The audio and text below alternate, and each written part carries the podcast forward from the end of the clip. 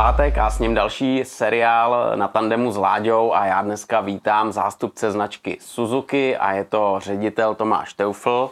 Dobrý den. Dobrý den. A ředitel vlastně divize motocyklů Tomáš Loukota. Pánové, já vás u nás vítám a jsem rád, že jste dorazili, protože na začátku sezony všechny zajímá, co bude nového, na jaký novinky se můžeme těšit, my už trošku tušíme. No a hned eh, začátkem se vás zeptám, protože vy jste přišli ve dvou.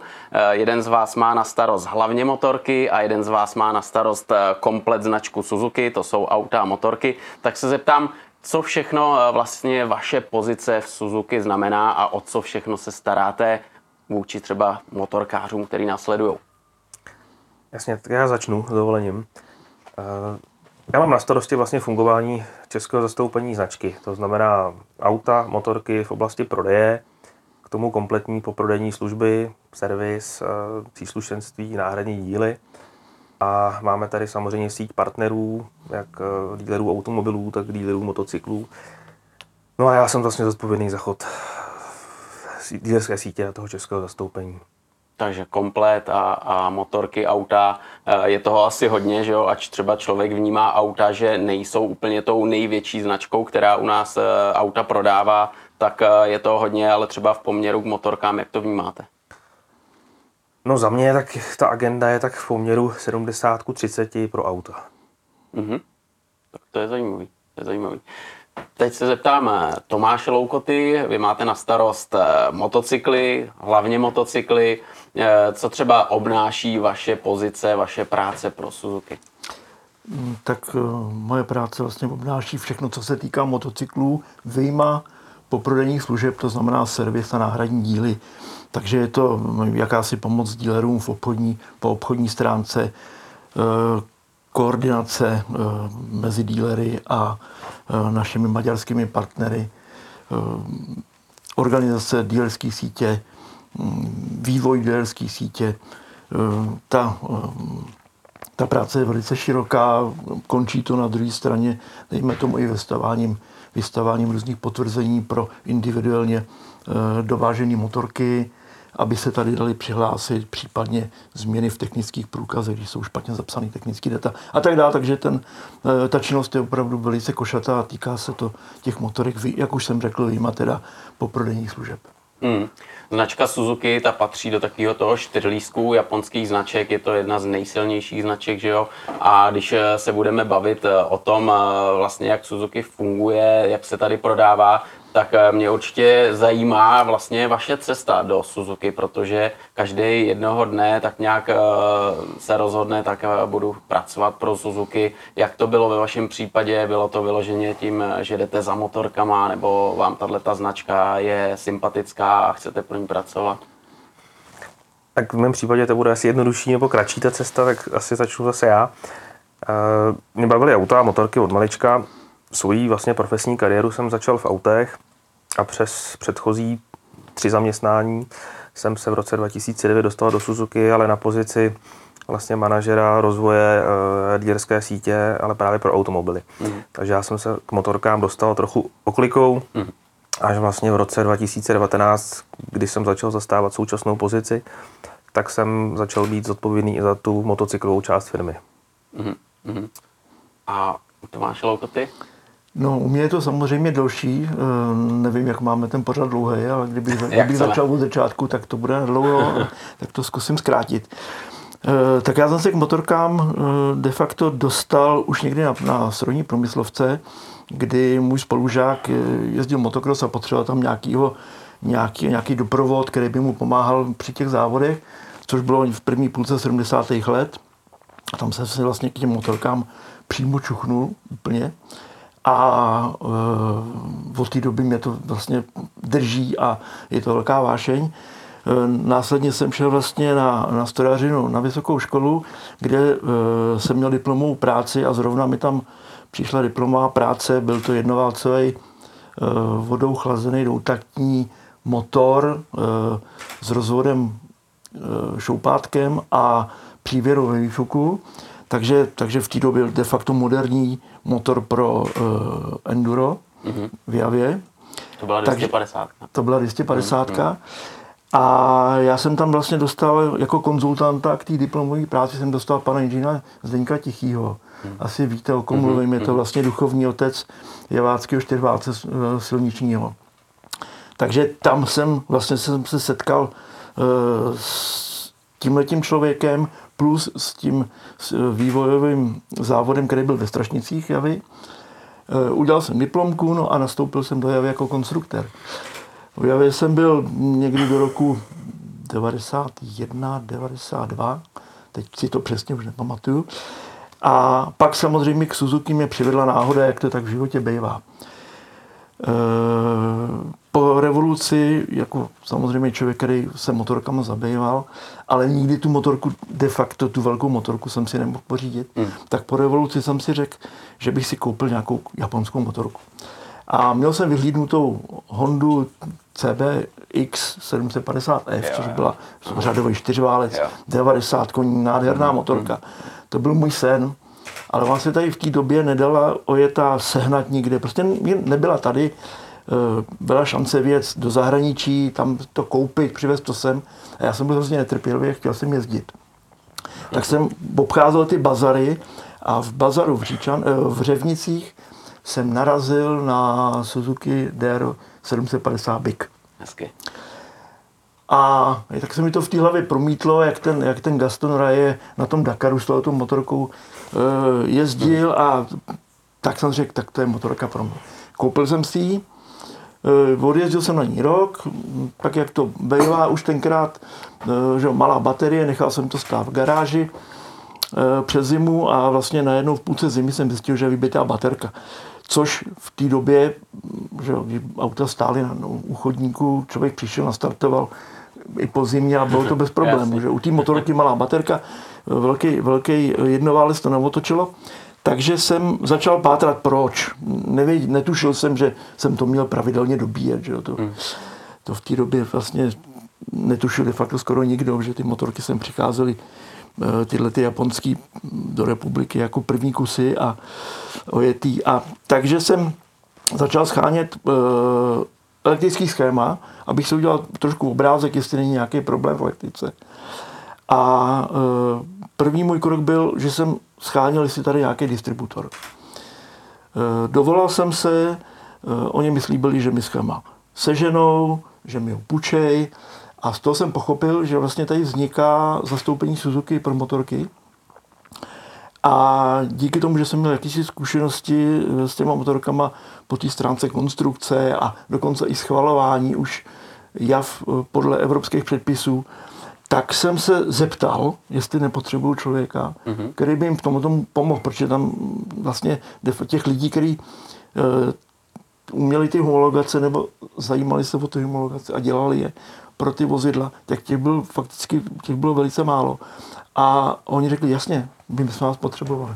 A já jsem hned na začátku roku 1993 nastupoval do Suzuki na pozici e, servisáka a e, měl jsem na starosti e, ty homologace těch Suzuki tady na, na, český, na český trh. Jo, tak to jsou přesně ty náhody, které píšou potom ten no. celý život, že jo? protože to je, to je velká paráda. Skok eh, z Javy k Suzuki, to musely být hrozný kontrasty, že jo, kor v té době asi. To určitě. Hmm. E, Tohle je určitě zajímavý a skvěle jsme se dostali k takové další otázce, protože mě strašně zajímá vždycky, historie toho importu vlastně, to, jak eh, vlastně Suzuki tady začínala v těch 90. letech, jak to všechno se vyvíjelo, protože co já takhle vím, tak eh, ta společnost byla jiná, pak se to změnilo, importér byl někdo jiný. Eh, dokážete mi říct, jak to vlastně funguje dneska a jak se to vyvíjelo?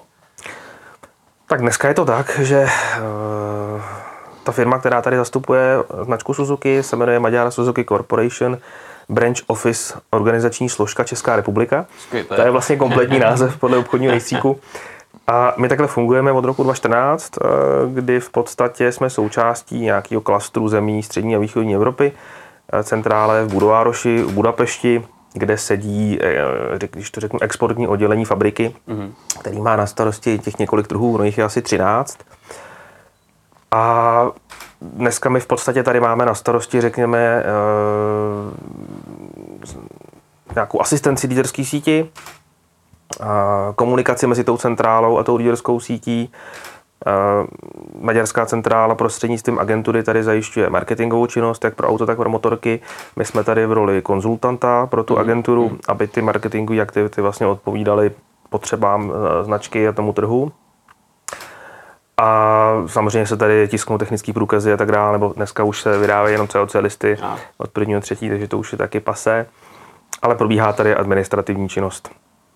No a předtím, rokem 2014, eh, tady působily dvě společnosti. Když to vezmu uh, od té firmy, co zmínil tady eh, Tomáš, tak ta vznikla vlastně v roce 92 a začala distribucí automobilů do mhm. České republiky jako dovozce. Pak teda v roce 93 začala dovážet a prodávat i motocykly a ta fungovala do roku 97. A v roce 1997 vznikla společnost Suzuki Motorček SRO, která byla vlastněna z části japonskou obchodní společností Itochu a z části přímo japonskou centrálou Suzuki Motor Corporation. A ta fungovala jako dovozce, distributor značky Suzuki pro auta a motorky vlastně do roku 2014, kdy se z toho stala ta organizační složka, která funguje dodnes. Mm-hmm. Takže do toho roku 2014 to byla vyloženě jako česká záležitost, eh, nebo, nebo už to bylo, už to bylo rozdělený a tolik člověk do toho třeba nemohl zasahovat? Byla to česká záležitost v tom smyslu, že vlastně eh, my jsme měli oficiální statut distributora pro Českou mm. republiku, byl tady český ředitel, ale i japonský ředitel, ta pozice aha, byla vždycky aha. jakoby uh, dublovaná. A samozřejmě vlastníkem byly ty dvě japonské firmy, hmm. ale fungovali jsme v podstatě jako standardní dovozce. Hmm. Tak jako někteří fungují dodnes, ale zase někteří se taky přetransformovali do té podoby organizační, organizační složky. My nejsme jediná hmm. firma, hmm. hmm. která takhle funguje, jak určitě každý ví. Hmm. Jak třeba náročný eh, přechod byl právě v tom roce 2014 eh, z jedné společnosti na druhou a vlastně úplně jinou No musím říct, že to nebyla úplně sranda, protože samozřejmě za tu dobu tady my jsme měli vybudované nějaké procesy, bylo nás tady 23 eh, zaměstnanců v kanceláři, takže tam došlo i k nějaký personální redukci. Vlastně 10 lidí odešlo, protože část těch činností se přesunulo do Maďarska. Hmm. Tím, že hm, probíhala tady tenkrát fakturace eh, vlastně z toho distributora na dílerskou síť, tak tenhle ten kompletní obchodní proces se přesunul na tu maďarskou centrálu. To znamená, my dneska jako firma ty výrobky nenakupujeme od výrobce a nepřeprodáváme dílerské sítí, ale ten obchod probíhá přímo mezi tou maďarskou centrálou mm. a tou naší dílerskou sítí. Takže ta obchodní činnost vlastně se přesunula ven. A samozřejmě i nějaké účetnictví a tak dále. Takže já myslím, že to trvalo zhruba tak rok, ta fáze nějakého přechodu, adaptace, kdy se ty procesy musely nějakým způsobem přenastavit, Týkalo se to i IT, v podstatě mnoha procesů, vlastně mm. všeho. Mm. Mm. Takže to byla taková doba, kdy jako jsme si hrábli v podstatě na dno, jak se říká v mnoha ohledech a myslím ale, že jsme to zase zvládli, že na tom obchodě se to nějakým způsobem moc jako nepropsalo a negativně neprojevilo, že ta dílerská síť to pocítila minimálně, my jsme se aspoň snažili, aby to v podstatě na nějak nedopadlo. Mm. Jasně, jasně. Krásně jsme se dostali jednak od importu eh, a od té organizace vlastně různých firm, které zatím stály, tak eh, ke značce Suzuki jako takové, protože její historie je strašně bohatá. Když se podíváme zpátky, tak to přesně koresponduje s tou druhou světovou válkou, kdy motorky po druhé světové válce šly hodně nahoru. Eh, dokážete mi jenom tak nějak jako naťuknout, eh, jak tahle ta historie značky Suzuki eh, se vyvíjela, co všechno zatím bylo, než se začaly vyrábět motorky a než třeba jsme si mohli koupit první supersportovní GSXR? Určitě. Já začnu tou samotnou historií, která mm. tady je hodně dlouhá, a pak až přejdeme na motorky, tak tady ano. předám slovo kolegovi, který v tom je kovaný. Uh, ona ta historie značky Suzuki se začala psát vlastně už v roce 1009, kdy ten zakladatel Michio Suzuki se jmenoval, tak vlastně začal uh, tím, že konstruoval a vyráběl tkalcovské stavy. Protože jeho máma tkala ručně, bylo to strašně pracný, on jí chtěl ulehčit práci, tak skonstruoval vlastně první tkalcovský stav pro ní, který teda bezvadně fungoval. No a začala potom poptávka. Tak on se do toho pustil, že byl zdatný obchodník, tak už v roce 1920 založil firmu Suzuki Loom eh, Manufacturing. V té době to dostalo podobu jakýsi obchodní firmy. Mm-hmm. Takže my jsme v roce vlastně 2020 slavili 100 eh, let těch, těch 100 let se datuje od počátku této obchodní firmy. No a on byl vlastně úspěšný před první světovou, před světovou válkou na poli těch uh, stavů, ale už před tou uh, vlastně druhou světovou válkou se začal zabývat tou, tou mobilitou, takže už tam vznikaly nějaký plány na vývoj prvního automobilu a tak dále. Eh, to pak samozřejmě zastavila ta válka, kdy jako tyhle ty plány šly stranou a nastoupil ten válečný průmysl a tak dále, tak jak to bylo i v těch západních ekonomikách a, a v Americe třeba. Ale po válce se zase k tomu vrátil velmi brzy, takže eh, tam bylo ve hře nejenom to auto, který pak samozřejmě dotáhl, vzniklo z toho první auto, který se jmenovalo Suzulite, to bylo tuším v roce 52, 51, kdy eh, to začal sériově vyrábět. No a někdy v té době si tam začal pohrávat i, i s myšlenkou eh, motocyklu, ono to bylo jakýsi motorový kolo. A to už možná uchopí mm-hmm. i Tomáš. Eh, no, to bylo v roce 1952, mm, kdy vlastně vzniknul celosvětový jako ten boom ve vztahu k motocyklům nebo k těm těm k těmhle těm vozidlům eh, jednostopejím. A v tom roce 52 vlastně v eh, Suzuki skonstruovali eh, kolo s pomocným spalovacím motorem pod názvem Power Free. Bylo to nějakých 36 kubíků, jeden kůň výkonu, mohlo se na tom šlapat, když běžel motor na prázdno, jako na kole, nebo se tomu motoru mohlo pomáhat do kopce šlapkama a tak dál. A e, to vlastně bylo první vozidlo tohohle, tohohle charakteru, který se blížilo motocyklu. Následně pak e, rok potom mm, vyvinuli, vyvinuli dá se říct, možná to byl takový trošku moped, jmenoval se to Diamond Free, a e, to už mělo skoro 60 kubíků, dva koně, že jo? A to už se tím motocyklům blížilo, to už mělo bubnové brzdy. Hmm. No a e, následovali v půlce 50. let, následovali první motocykly, e, Koleda, Suzuki Koleda CO a COX, což byly 90 a 125 a byly to čtyřtaktní motory. E, ty se vyráběly až do e, druhé půlky těch 50. let a v půlce těch 50. let začínají další, další motocykly vznikat, e, tentokrát s dvoutaktními motory, byly to většinou 125. E,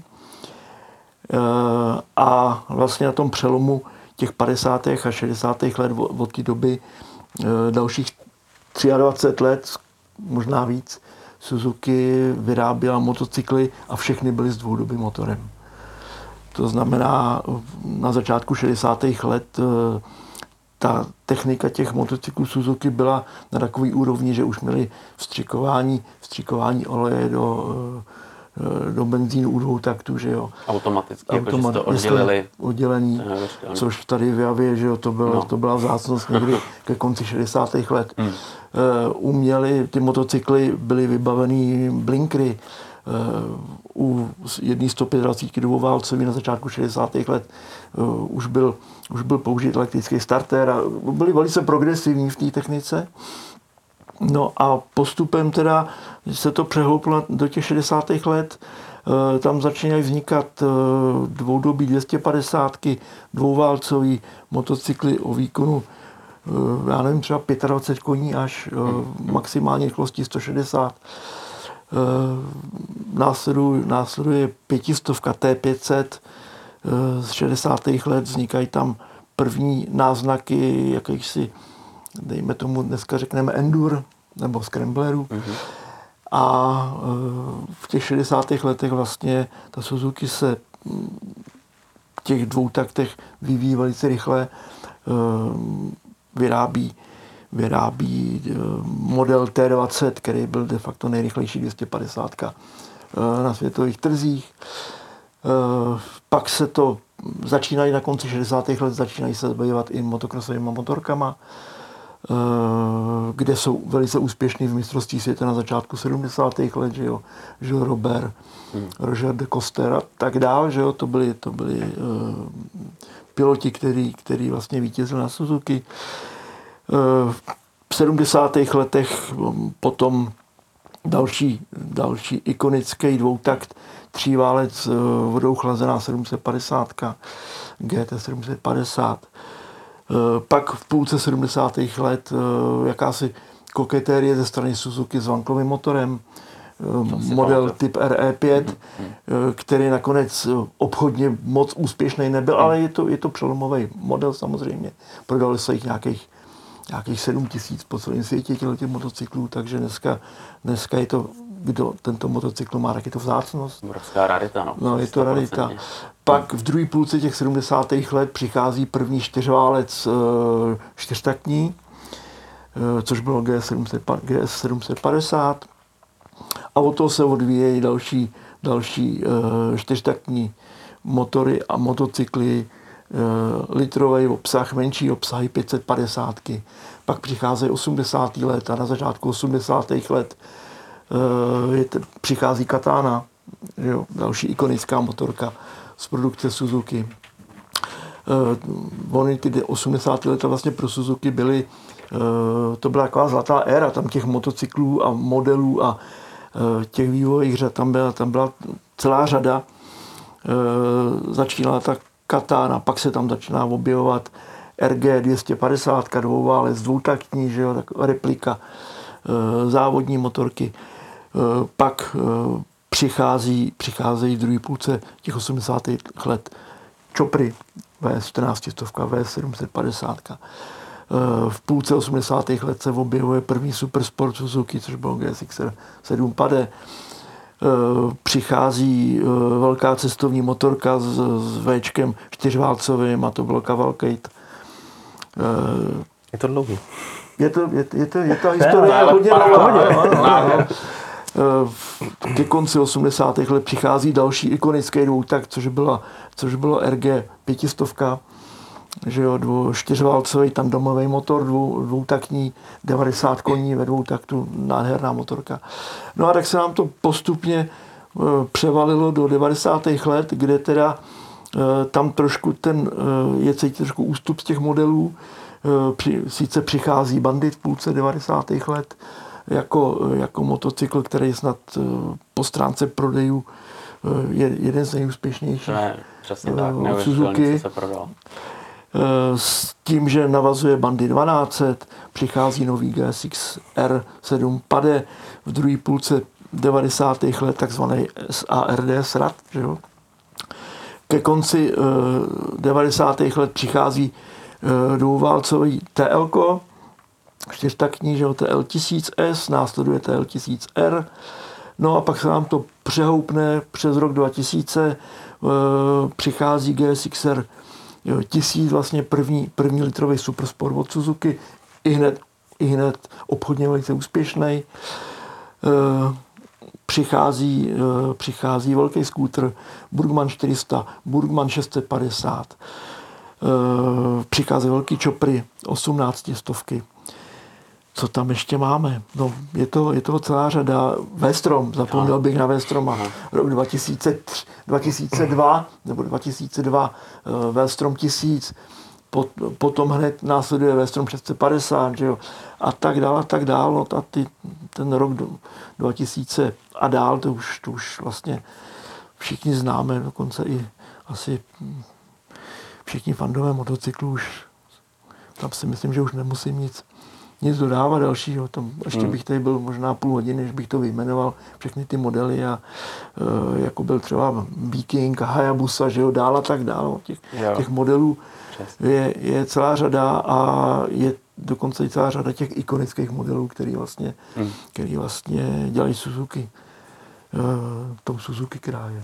Hmm. To je nádherný, to je úplně úžasný, že tohle všechno máte v hlavě, takhle si pamatujete, protože to je velká paráda a přesně ten průběh nebo vývoj té značky od uh, jízdního kola, dá se říct, s motorem, přes uh, dvoutaktní malorážky až po ty nejrychlejší, největší superbajky, na konci Hayabusa, která se znovu uh, dneska vyrábí v takové nové podobě. To je úžasný, to je úžasný. Ale když se budeme bavit vlastně o tom motocyklovém trhu, tak dřív to bylo úplně jinak. Že jo? Ty motorky byly hlavně záležitostí praktickou, jezdilo se do práce, jezdili na tom celé rodiny. Dneska je to záležitost eh, spíš koníčků, takového ventilování hlavy, eh, zkrátka zábava. Jak to třeba Tomáši vnímáte, ten trh, který, eh, když jste ho poznával od těch aut, jak se vyvíjel, co lidi chtěli, jak třeba si dokázali dopřát, aby si pořídili úplně tu nejnovější, nejmodernější motorku, která se třeba dala koupit?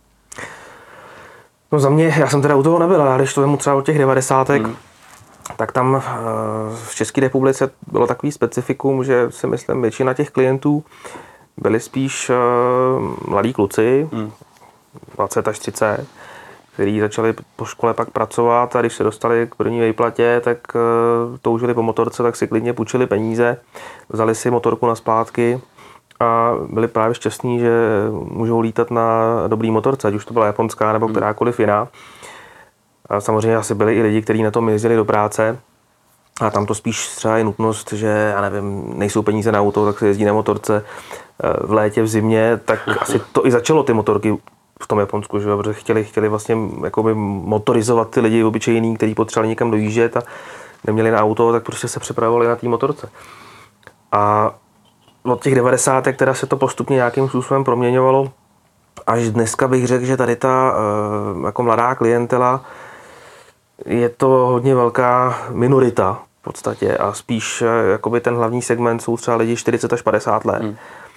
pro kterých zase není problém za tu motorku utratit i hodně peněz, nemusí si půjčovat a je to jako jiný, asi ty mladí lidi dneska mají spoustu jiných zájmů. Pro ty mladí kluky ta motorka kolikrát není na prvním místě. Hmm. My asi většinou takhle, co, jsme, co jsem měl vrstevníky, když mi bylo, nevím, 15, tak to bylo to, že všichni jsme chtěli jezdit na motorce, tak jsme prostě od nějakého Fichtla přes Simpsona, MZ, to byla taková ta klasická Přesně, evoluce v těch, v, těch, v, těch, v těch našich letech. Některý šťastnější už si dopřáli hned nějakou pořádnou motorku hmm. po tom roce 90. A dneska si myslím, že tohle to vůbec není. Je jako plno jiných lákadel, samozřejmě doba je jiná, ale změnilo se to hodně za mě. Mm, mm, mm, ono se to ukazuje i vlastně na těch prodejích, že jo, i na tom eh, zájmu, jak jste říkal, té mladé generace. Na druhou stranu, když teď proběhla výstava motocykl, tak tam bylo narváno a je vidět, že u nás lidi motorky mají rádi a že ta historie, která tady je, tak je veliká, že jo? Když se podíváme třeba jenom na mistrovství světa MotoGP nebo dřív Grand Prix, tak eh, v Brně se to jezdilo od jak živa. Eh, všichni víme, že Suzuki odstoupila z těch šampionátů, že mistrovství světa už tovární tým MotoGP nemá, ale jak třeba vnímáte ty začátky, kdy Suzuki nastoupila do MotoGP vlastně s tím novodobým čtyřtaktem a šla a závodila až vlastně nedávno dokázala vyhrát titul mistra světa. Jak to třeba vnímáte po stránce marketingu nebo vnímání značky takhle na lidí? Já jednoznačně pozitivně, tak ona je to i taková jakoby, samozřejmě emoční záležitost, když pro tu značku člověk pracuje, je s ní spjatý, tak uh, samozřejmě chce, aby byla vidět, chce, aby byla úspěšná, motorsport mě baví, takže i kdybych jako pro tu značku nepracoval, tak eh, čím je tam víc značek, si myslím, tak je to pestřejší, je tam větší konkurence a je to jednoznačně dobře. Takže jo, já jsem jako byl strašně rád a zrovna tak mě strašně mrzelo, když hmm. Suzuki oznámila, že se stahuje z toho šampionátu. Mm, mm, ono je to obrovsky jako finančně náročný, organizačně náročný, takže jasný, že některé ty priority jdou stranou. Máte třeba nějaký náznaky, že je to dočasný, zase to přijde, bude se závodit, těžko říct asi, že jo? Jak říkáte, těžko říct, no. I ten návrat byl takový překvapivý, mm-hmm. já jsem to nečekal, myslím, že se to moc nečekalo. Teď je ta doba taková turbulentní, těžko říct, co bude třeba zase za pár let. Já bych si přál, aby se, se vrátili, ale uvidíme. No. Mm, mm. Naťuknu i vlastně takový ten kontrast, kdy Suzuki začínala a udělala neuvěřitelný pokrok a vývoj že jo, v těch technologiích, co jste říkal, eh, vlastně nejdřív hráli prim ty evropské značky a najednou se to otočilo. Japonci šli hodně nahoru a ta Evropa se začala od nich učit. Dokážete, Tomáši, vnímat tenhle ten okamžik, kdy to bylo? Dokážete třeba říct, eh, proč eh, to takhle bylo, že ty houževnatí Japonci fakt do toho nastoupili a začali uh, tahat za ten delší konec provazu a diktovat světu, jak ty supersporty, jak ty scramblery, jak ty endura, čopry budou vypadat, jak budou fungovat? No, jak jste tady vlastně naznačil, tak tady je to ta japonská houževnatost zase zatím. Potom je to určitý, to bylo určitý pole pro jakýsi nemalý biznis. A ty značky, ty evropské značky se těm motocyklům v té době, v těch 60. a začátku 70. let už tolik nevěnovali, že se podívejme, jak, eh, jaký modely třeba měl Bavorák v té době. Hmm. Eh, na jaký úrovni byl Triumph, nemluvím, nemluvím o Javě, že jo, tam prostě, tam prostě bylo to všechno, všechno, všechno to bylo jakoby na vedlejší koleji a ten, ty japonští výrobci No, vlastně ucítili tu možnost eh, tady jít do tohohle prostoru a ta jejich houževnatost a ta, ty jejich technologie, které vlastně vyvinuli, jim tohle to všechno umožnili. No. Hmm. Hmm. Takže. To je jasný, to je jasný. Tam, tam je to evidentní, že ten vývoj šel strašně rychle a například třeba, když jsme se bavili o těch superbajcích, že jo, tak eh, nastoupilo GSX Aero, tisícovka, už předtím eh, ten SRAT 7 pade, to, to byl můj první supersport, to, mm. to, z toho doteď žiju, že jo, tak to byla velká paráda. A jak třeba vnímáte tohleto, tohleto období, kdy lidi vlastně v těch 90. letech měli obrovský zájem hlavně o supersportovní motorky, dneska je to trošku jinak? Uh, ono to bylo v těch, ten, v těch 90. letech vlastně v, tý, v tom počátku nebo v té první půlce těch 90. let to byl vlastně ten hlad po tom, co tady nebylo. Že jo? To znamená uh, motorka, která, která byla jiná než standardní motorka. Takže byl to chopper, byly to ty supersporty, hmm. které evokovaly ten, ten motocyklový sport, uh, co si budeme povídat, když člověk jede na čtyřválci, a který točí, já nevím, 12 000 otáček, tak už jenom ten, ten zvukový efekt připomíná Formule 1 ze 70. let.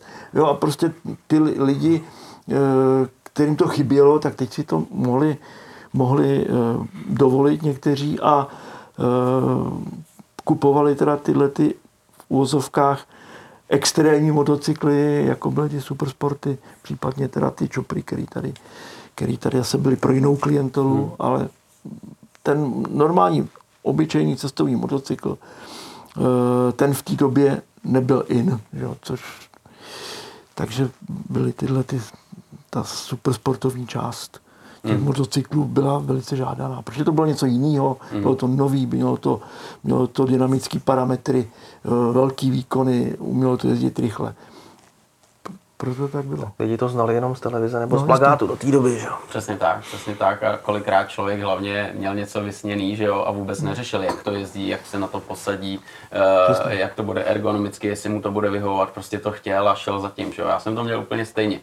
Ale uh, právě teď se dostáváme eh, k těm novým modelům, který vlastně dneska zase ukazují to, že lidi chtějí spíš pohodlnou motorku, jako je adventure motorka, takže pro vás určitě neskutečně populární model V-Strom, že jo, který je velký a malý, 1050, 650 a dneska k tomu přibyl 800 V-Strom. A tohle je asi vaše nej, taková nejžhavější novinka pro letošní eh, sezonu, ty dvě osmistovky nahatá a vlastně cestovní enduro. Jak eh, se díváte na tyhle modely a co si od nich slibujete? My se na ně těšíme hmm. a slibujeme si od nich docela dost, protože jak jste správně řekl, tak vlastně ta řada, nebo rodina dneska V-Strom, která čítá teda čtyři model, tři modely, tak je těžištěm našich prodejů. Velmi oblíbená motorka mezi zákazníky a my doufáme, že ta nová osmistovka ten zájem jenom podpoří a že jich prodáme ještě víc a stejně taky ta nahatá verze, to je vlastně úplně nová koncepce toho motoru, osazená teda ve dvou různých motocyklech a jako, dobrý, těšíme mm. se. Mm, mm. Teď by mě hrozně zajímalo, jak dokážete vidět pod pokličku, protože uh, nedávno přišla Hayabusa, Katana. Tyhle ty modely vlastně už byly a jsou tu nový verze, úplně nový vlastně, eh, třeba Hayabusa je hodně podobná, ale je to nová motorka, Katana osobitá motorka, myslím si, že jsou lidi, kteří ji úplně milujou, kteří naopak třeba jí nepřijdou na chuť. Eh, jak se díváte na tyhle ty modely a hlavně z pohledu prodejů, protože když to přišlo, tak všichni jako řekl bych jako otevřeli pusu a říkali si ty brdě, tak eh, tohle jsme třeba nečekali, že Suzuki vytáhne ven a teď se ukazuje, že co potkávám, lidi říkají, hele, ty já prostě tu katanu si musím koupit, protože to je něco zajímavého, nebo někdo jde naopak a říká, ty jo, vždycky jsem miloval Hayabuzu, tenkrát ještě mi to jako nebylo přáno, prostě stálo to hodně peněz, dneska, dneska si ji můžu koupit. Co třeba říkáte na tyhle modely a na to, když eh, ta značka Suzuki přišla a oznámila, tak tohle jsou naše nové modely a to budete prodávat? No tak u té Hayabusa je vlastně, to je vlajková loď, že? to si budeme povídat. Hmm. A na to, jak je to, eh, jak je to relativně drahý motocykl, tak eh, ty prodeje jsou docela, docela vysoký, překvapivě. To znamená, že, že už jenom ten, eh, to jméno toho motocyklu Hayabusa už v těch lidech, co se evokuje a chtějí mít to nejlepší, nejrychlejší, technologicky nejvyspělejší. Takže to je Hayabusa, co se týká, co se týká katány, tak jak bylo přesně řečeno, je to, někomu se to vůbec nelíbí, hmm. někdo je z toho nadšený. Eh, zase je to, je to jakýsi, jakási inkarnace té předchozí katány hmm. Eh, za současných podmínek, za současných technologií, za současných možností, které teda jakýmsi způsobem omezují předpisy evropský a tak dále, tak dále. Hmm. Teď pro vás asi dost důležitým modelem vždycky byl model SV a V-Strom, že jo? Ty motorky jsou stále v nabídce. E, jaký je zájem v dnešní době o motorky, které třeba technologicky už jsou starší, ale pořád e, jsou konkurenceschopní a dají lidem to, co prostě chtějí? Tak na jedné straně je V-Strom 6 pade, to je motorka, o kterou je stále zájem velký. No. Eh, na druhou, na, druhý stran, na druhou stranu je to SV 650, eh, což je eh, cestovní motocykl, kde teda ten zájem už těch, těch zákazníků není takový v porovnání s tím Stromem. Je to Abych možná k tomu řekl, mě jako napadá taková paralela trochu z těch aut, nebo vlastně vůbec jako filozofií značky Suzuki od začátku bylo nabídnout lidem eh, ty produkty, které jsou eh, kvalitní, funkční, je tam dobrý poměr v podstatě jakoby cena výkon nebo cena výbava, když to řeknu, a má nějakou vysokou užitnou hodnotu a jsou takový jako user friendly, to znamená nic moc komplikovaného, ale aby to prostě fungovalo, aby to plnilo ten účel, ke kterému to bylo skonstruovaný a ono to jakoby asi víc platí v těch autech, protože motorka přece jenom se víc eh, než rozumem vybírá i srdce, musí tam být ty emoce, musí se to líbit. Je to nakonec jakoby, že stroj na radost v podstatě pro, pro většinu z nás. Takže tyhle ty modely, které sice jako jsou dobrý, fungují, jsou spolehlivý, ale už jsou nějakou dobu na trhu, tak ono se to okouká, že jo, a dneska kolem nás je záplava nových modelů a pořád prostě ty výrobci přicházejí s něčím novým, zajímavým. Takže tam bych řekl, že se ty módní vlny střídají eh, rychle a i když každý, každá značka má takovýhle, jak řeknu, jako oblíbený držáky v nabídce, hmm. no tak eh, na lidi asi víc fungují ty novinky. Jo? Je to tahá, každý si to chce vyzkoušet, chce mít něco nového, nebo koukaného, co nemá každý druhý. Takže i ty jakoby stálice v té nabídce tam mají, mají svoji roli, svoje místo, ale prostě to podléhá té módě a tě, těm hmm. módním trendům. Jasně. Což je normální. A jak jste se ptal na tu Hayabusu no. třeba, hmm. nebo na tu Katánu, tak eh, jaký jsou očekávání prodejů? Ona je to taková motorka, kterou třeba každý si chce vyzkoušet, chce ji vidět, uh, líbí se to, ale pak si to třeba už tolik lidí nekoupí, protože ne každý chce vybočovat, ono to třeba ta Katána designově je jiná, je svá, přesně tak. A, a ta Hayabusa třeba taky, takže jo, ono to zbuzuje v podstatě emoce, většině lidí se to líbí, když budu mluvit o té Hayabuse, ale není to motorka pro každýho. Takže ani ty očekávání těch prodejů logicky nejsou takový, že hmm. to bude prostě vlajková loď našich prodejů. Ne je to vlajková loď té řady výrobní, ale v těch prodejích je to tak, jak to je a, a ty prodeje na tu cenu uh, si myslím, že jsou slušní, jak říkal kolega. Hmm. Tady je hrozně zajímavý uh dokázat odhadnout, eh, kolik těch motorek na trh dostat. A teď eh, mě zajímá, jestli vlastně vy jste schopný ovlivnit to, kolik eh, tady motorek budete mít na prodej, kolik třeba Hayabus přijede, kolik Katan.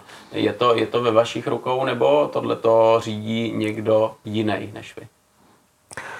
Bohužel to není zcela v našich rukou. My třeba vidíme nebo se jako snažíme odhadnout, o co by byl největší zájem. Samozřejmě díleři komunikují s těmi zákazníky, my komunikujeme s dílery, ale pak to vlastně funguje tak, že ty kvóty výrobní uh, už vyjednává ta maďarská centrála. S tím naším výrobním závodem my nejsme v přímém spojení s fabrikou dneska a ta centrála zajišťuje ty motocykly pro asi 13 trhů dneska, kde mimo teda České republiky je Slovensko, Chorvatsko, Rumunsko, Slovinsko a pak jsou to nějaký menší, menší země. A tím, že v podstatě my nejsme v přímém kontaktu s tím výrobcem, tak eh, přímo nemůžeme ovlivnit eh, to, co Česká republika dostane. Takže centrála vyjedná ty kvóty, to, co v podstatě eh, od továrny dostanou, tak pak nějakým způsobem přerozdělují mezi ty trhy. Samozřejmě, že přihlíží k nějakému potenciálu toho trhu, počtu dílerů, ale ne vždycky se povede dostat přesně ten počet a přesně v tom složení, který bychom zrovna ten rok potřebovali. Hmm.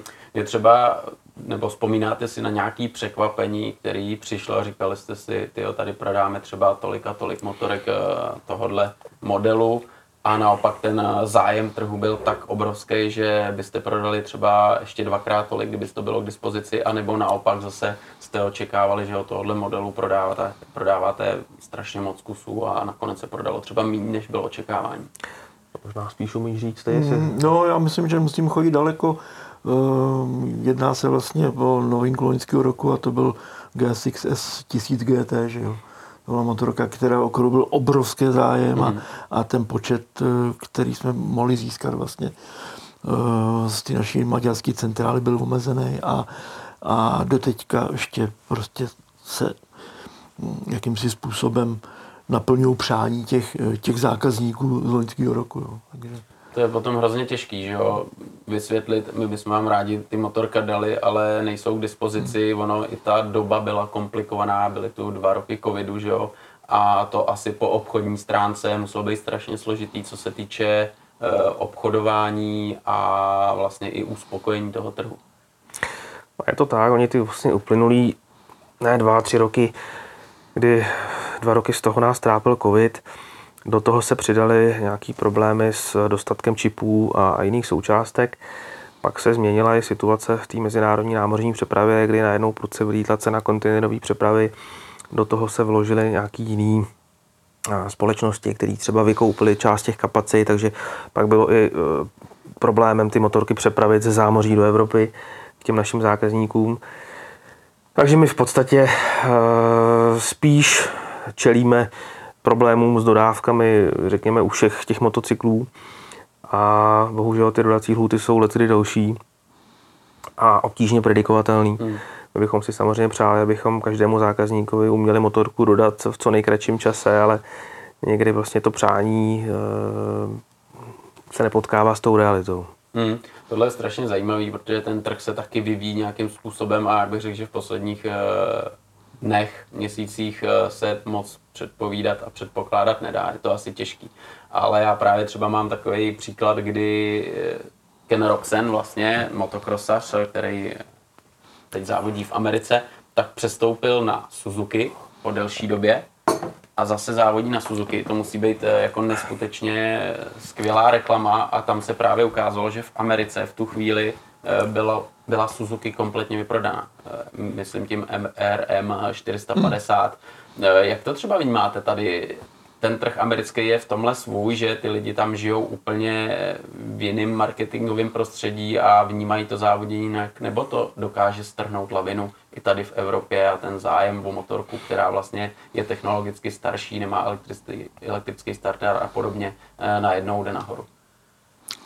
Já si myslím, že ten americký trh je specifický, že na rozdíl od evropského trhu je, je jiný a uh, je hodně senzitivní právě na tyhle, ty, mm.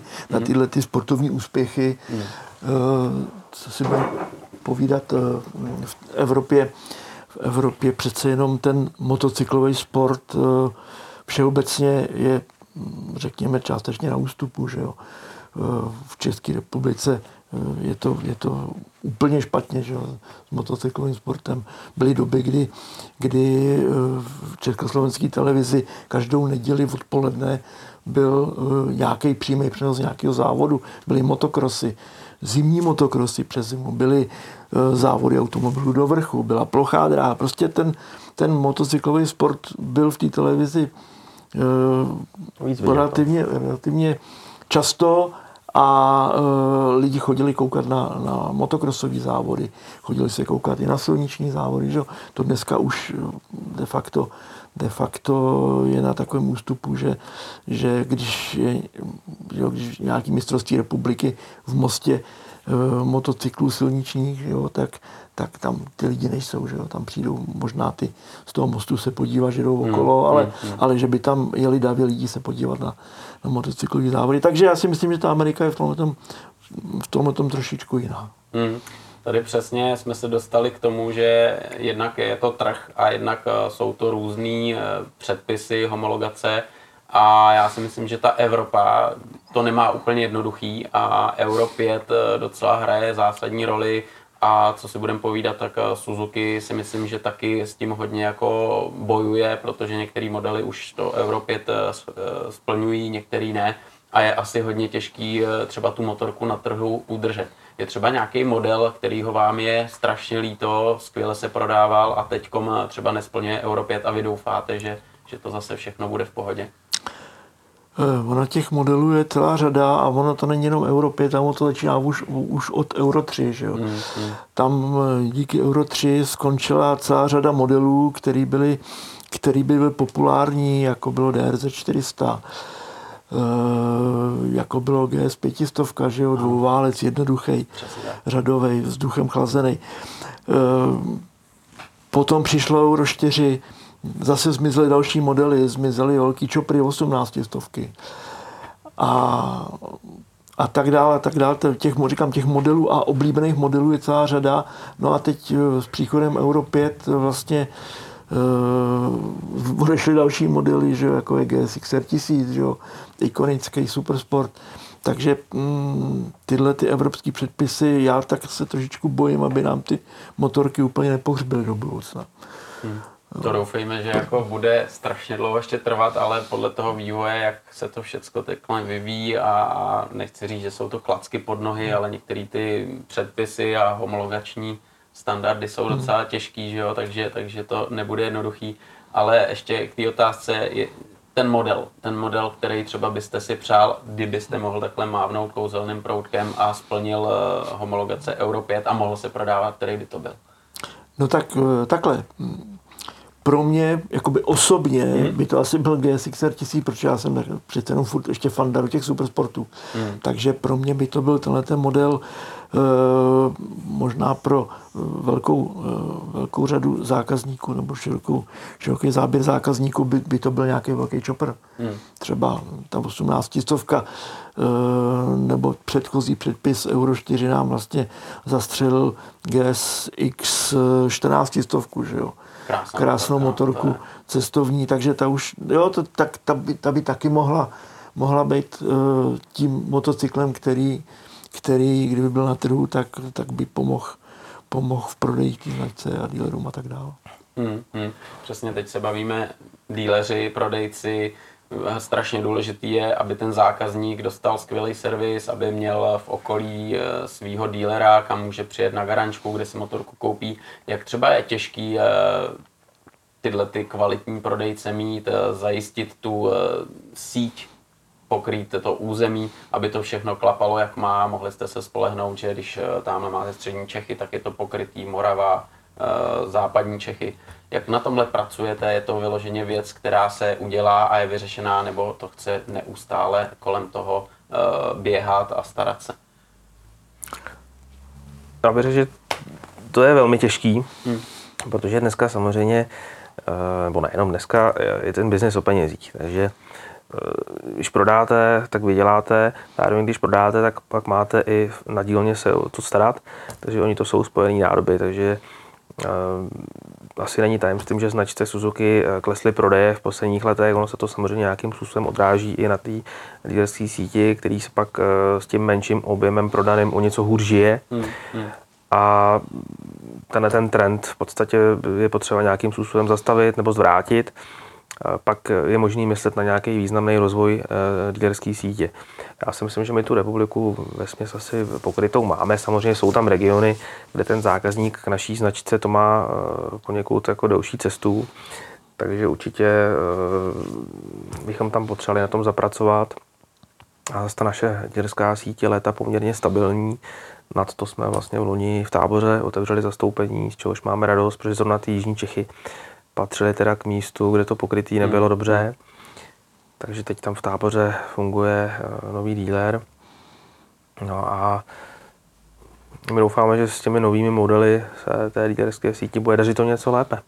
Přesně tak, ten eh, nový Vestrom, eh, osmistovkový motor, úplně novinka, je to řadový dvouválec, tak je použitý jednak v tom Vestromu a potom v Nahaty modelu GSX eh, S8. Jaký máte třeba informace o tyhle novinkách, kdy budou u nás k dispozici, kdy budou mít lidi možnost si je vyzkoušet, kolik jich tady bude k prodej? Víte teď už tohleto, nebo zase je to plánování nějaký druhé strany a vy vlastně čekáte jenom, jak to dopadne a co budete moct tomu trhu nabídnout? No tak tyhle ty dva motocykly by se měly objevit na našem trhu někde na přelomu května a června letošního roku. E, co se týká možností pro zákazníky, aby se na těch motocyklech mohli svést, tak e, pro léto červen, červenec konec června, červenec, srpen plánujeme Suzuki Roadshow, která vlastně mm, bude putovat po jednotlivých dílerech. Bude tam sada motocyklů na vyzkoušení pro zákazníky. E, mezi nimi samozřejmě budou obě osmistovky, takže, takže tam si to potenciální zákazníci a, a zájemci si to budou moci zkoušet. Hmm. Tyhle ty osmistovky, já teda osobně, když budu mluvit za sebe, tak mě překvapily. Tak mě překvapily, když jsme přišli na výstavě, stáli tam, tak jsem říkal, tyjo, to je super. Eh, málo kdo čekal, že se vyvine nový eh, motor, který bude pro dva různé modely. Slibujete si teda asi jako slušný prodeje, slibujete si, že tyhle dvě kategorie, které hodně teď táhnou u lidí, budou tím nejvíc, co Suzuki asi teď bude prodávat a co dokáže nabídnout. Jak jste řekl, no, určitě jako je, je to nový vítr do plachet, nový motor, na tom postavený z Brusu nový model nebo dva. A zrovna teda v segmentech, který na našem trhu jsou zajímavý. Hmm. Poměrně se tam prodávají slušný objemy, takže my si od toho slibujeme, že to zláká dost zákazníků. Hmm, hmm, hmm. Teď vlastně proběhla výstava, některé značky tam byly, některé ne. Suzuki se neúčastnila. Jak třeba pro vás bylo těžké eh, se rozhodnout, že ty výstavy se zúčastníte, anebo že ne? Tak jak se stalo? Bylo to těžké, my jsme hmm. to řešili poměrně dlouhou dobu před začátkem sezony, protože samozřejmě v závislosti na těch eh, dodávkách eh, my si děláme nějaký plány, i co se týče našich akcí, našeho marketingu. Takže v plánu byla výstava a i další akce, ale pak když se nám posunulo dodání těch novinek, těch testovacích motocyklů, tak jsme v podstatě byli spíš nuceni ty naše plány přehodnotit a ten úmysl teda na výstavu jít jako distributor jsme pak museli vlastně odpískat. Hmm. A tu naší účast jsme zrušili, takže značka tam zastoupená byla, byla tam zastoupená naším dílerem. Ano. Vždycky člověk si říká, OK, tak tenhle rok to třeba nebylo, motosalon bude probíhat příští rok v Brně. Tam eh, máte to otevřený, že pokud budou modely, pokud budou motorky, tak se rádi zúčastníte, nebo třeba se vám teď ukázalo, že to až takový třeba efekt nemá ta výstava a budete prezentovat radši jinak? No, já si myslím, že, že samozřejmě eh, pro ten příští rok hm, tu výstavu plánuje, protože určitě je to, je to věc, která je důležitá ve vztahu k potenciálnímu zákazníkovi a takže v momentě, že budou modely, eh, který budeme moci vystavit a bude dostatek motocyklů, tak je to v plánu. Hmm. Ono ještě tam samozřejmě hraje roli i to, eh, vlastně kam se to výstavnictví bude ubírat, protože jak já jsem na výstavě byl a mám i ohlasy z nějakého svého okolí, tak ty reakce jsou takový rozporuplný. Někdo říká, že to mm, moc jako nestálo za to, byl spíš jako zklamaný. A je pravda, že tam do značek chybělo, takže samozřejmě, když třeba příští rok ta situace bude lepší a víc značek se rozhodne se zúčastnit, tak asi pro všechny, kteří tam budou vystavovat, to bude lepší, protože ta záležitost bude atraktivnější celá. Ale těžko říct, co bude za rok. Hmm, hmm. Na druhou stranu je potřeba říct, že vlastně tou výstavou prošlo skoro 60 tisíc lidí. To znamená, že, že to je... Není to, to málo, co... no. Ne, ten zájem, ten zájem o motorky je tady obrovský. Já si myslím, že za ty leta, že už ta výstava na jaře vždycky je takovou tradicí, kdy se jde jednak za motorkama, jednak za lidma, i na tu klobásu, že jo, si budeme povídat, tak eh, je to takový milník. Ale jak, jak jsme říkali na začátku, ta sezona teď začíná a všichni se těší. Všichni se těší na sezonu, na motorky, že už bude hezký počasí. Já se zeptám vás, na co se těšíte po stránce jako motorek, až to všechno vypukne a budete se moc svíst, vyzkoušet si a tak dále a tak dále. Tak eh, na několik věcí. Já se těším, že se svezu na nových modelech Suzuki, že si ty motorky vyzkouším samozřejmě. Pak eh, s naší malou partičkou máme v plánu výlet do Bosny na týden někdy v květnu, tak na to se těším taky. No a ten zbytek sezóny, já to mám takový otevřený, protože toho času je opravdu hodně málo. Mm. Oni ty plány na začátku mm. sezóny jsou vždycky veliký a když se potom na podzim podívám na tachometr, kolik mi tam přibylo kilometrů, tak uh, to není žádná hitparáda. Takže já spíš jako zůstanu tady u toho začátku a pak uvidím, co přinese zbytek roku. Tak ona někdy ta kvantita není úplně to nejvíc jako ten intenzivní zážitek, že jo, na motorce a to je přesně, jak jste říkal, těšíte se na výlet do Bosny, což, což je velká paráda. A co jste všechno takhle viděl, zažil na motorce, co se týče jako cestování, protože je jasný, že to není tak, že jezdím tady kolem Komína, najednou jedu tam do Albánie, do Bosny. To člověk už trošku musí vědět, s čím má počítat, co si zabalit a jak to tam funguje. Já musím říct, že já nejsem žádný velký motorkář. Já jsem začínal klasicky ten pionýr hmm. Simpson, k MZ jsem se, jsem se pak jako nepropracoval, tu jsem si koupil až nedávno teda. Hezky, z nějakých eh, nostalgických důvodů. Takže ji máte v garáži? Mám ji v garáži, Hezky. ale já jsem začal v podstatě na velký motorce až někdy kolem 35, kdy jsem si teda dodělal hmm. řidičák, protože jsem ho předtím ani neměl. A tak jak jsem začal pracovat u Suzuki, tak tam se samozřejmě jako k těm motorkám člověk dostal blíž, naskytla se možnost se svést, takže pak jsem si i svoji motorku pořídil a jezdím teda pár let a možná tím, že jedu do Bosny a předchozí dva roky jsem taky absolvoval nějaký takový jako mototýden někde v zahraničí, tak to není tím, že bych už na to měl ty zkušenosti, ale spíš možná s věkem už člověk na to jde trošku s větším rozumem dává si víc pozor a, máme nějakou partu, kde jsme tak jako na, na stejný úrovni ježdění, takže si vyhovíme a e, je to zajímavé někam takhle vyrazit, poznat to jinde. Ono to není jenom o tom ježdění, ale člověk pozná i tam ten, ten život, podívá se na nějaký zajímavý místa. Prostě je to pánská jízda, takže se i jako člověk odreaguje od těch běžných každodenních starostí. To je přesně ono, to je právě skvělý, že člověk dokáže utíct, že jo, někam, kde musí zahodit ty věci, které neustále máme v hlavě, abych byl tam včas, abych tamhle to vyřídil, abych odpověděl na ty maily. Takže vlastně je to taková čistírna hlavy a, a s kámošema vyrazit a užít si týden plně pocit. Člověk přepne trochu na jiný způsob myšlení a má tam jiný starosti. Mm, mm. Příjemnější. Takže Tomáši, máte spíš rád takovou tu cestovačku poznání, nějaký třeba lítání na okruhu po nějaký terénní trati, to třeba vás úplně nezajímá? To ne, já úplně jako nejsem závodník, já se, já se chci vrátit vždycky a s tím, že těch zkušeností není tolik, takže já jsem spíš takový cestovatel. Hmm, hmm, hmm. Takže my si i naplánujeme nějaký itinerář, ne jako zase, že bychom museli každý den ujet nějakou porci kilometrů, ale máme to tak jako na volno, ale chceme vidět i nějaký zajímavý místa, že třeba nezůstáváme na jednom místě, ale tak se jako pohybujeme po té dané zemi, po tom, po tom regionu a hmm. chceme i něco vidět a samozřejmě se i hezky projezd, takže hledáme nějaký kopce a zatáčky, hezký silničky na motorku. Jasný. Máte nějaký sen, co byste si přál takhle v jedné stopě zažít? Já musím říct, že snad ani ne v tuhle chvíli. Já to beru tak asi, že co život přinese, tak s povděkem přijmu, ale jako, že bych nějak si, si stavil nějaký jako sny nebo velký cíle v té oblasti, to asi ne. Takže se zabalit, vyrazit a vyčistit hlavu a s kámošema prožít super, super čas. Tak na pohodu. Jako. To je, to je super. Jak to máte vy, Tomáši? Vy jste vlastně ten život, jak jste na začátku zmínil s motorkama, prožil už úplně od uh, mladých let, kdy jste dělal mechanika, asistenta, že jo, a pak uh, jste do toho vlítl rovnejma nohama, motorky vyvíjel, na motorkách eh, pracoval, ať je to jako mechanicky, tak eh, formálně. Jak to máte vy s No, tak já nejsem uh, žádný velký cestovatel, hmm. to znamená, že cesta někam do Bosny pro mě nepřipadá v v tomto momentě.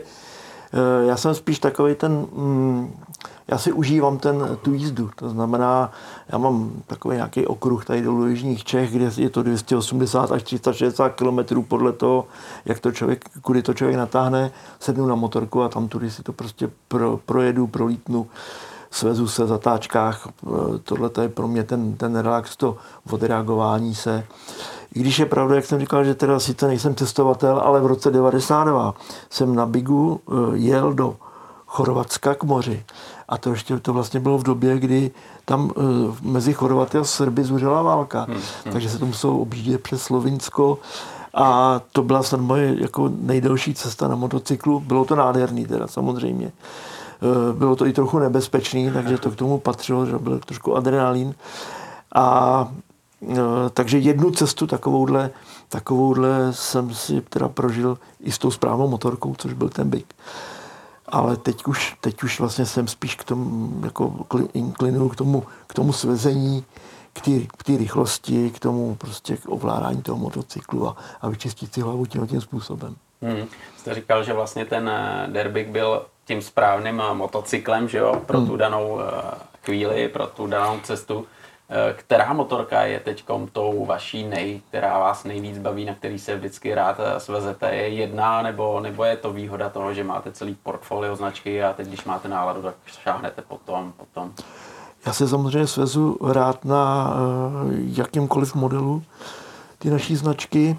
Eh, ale jak jsem říkal, já inklinuju k těm supersportům, takže eh, když sednu na GSXR 1000, tak, tak se svezu asi nejlíp. No. To je, to je prostě moje, moje srdcová záležitost. Mm.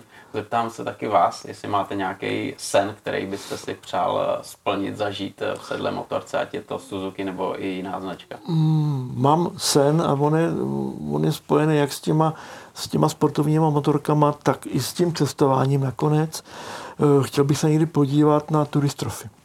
To je můj sen, mm. dojet tam, podívat se na tyhle, ty, na tyhle ty závody, které jsou prostě legendární a e, samozřejmě velice nebezpečný, ale prostě to, kdo neviděl turistrofy z motorkářů, asi jako by nebyl, si myslím. Mm, to je fascinující, že jo? To je fascinující. Vlastně, když to vezmeme historicky, tak uh, tam vlastně jel i Franta Šťastný, že jo? Ano. který byl továrním městcem Javy, kde vy jste uh, působil. Tak tam máme dneska borce, který se nebojí, vyrazej a ten road, road racing si vyzkoušej. Hmm. To je prostě neskutečný a tam se dechtají. Že jo? Já vám teď poděkuji za to, že jste dorazili, že jste nám tady popovídali o plánech značky, o tom, co vás baví a určitě vám budu držet palce, jednak ať ten sen se splní, ať si to užijete a vychutnáte. No a pak, aby ty modely, které teď přicházejí na trh, aby byly úspěšní a abyste jich měli dost. Takže já vám moc děkuju, Tomáši, díky, ať se daří. Díky moc. Taky děkuju za návštěvu a hezkou sezonu. Děkujeme všem motorkářům, fanouškům jedné stopy taky hezkou sezonu.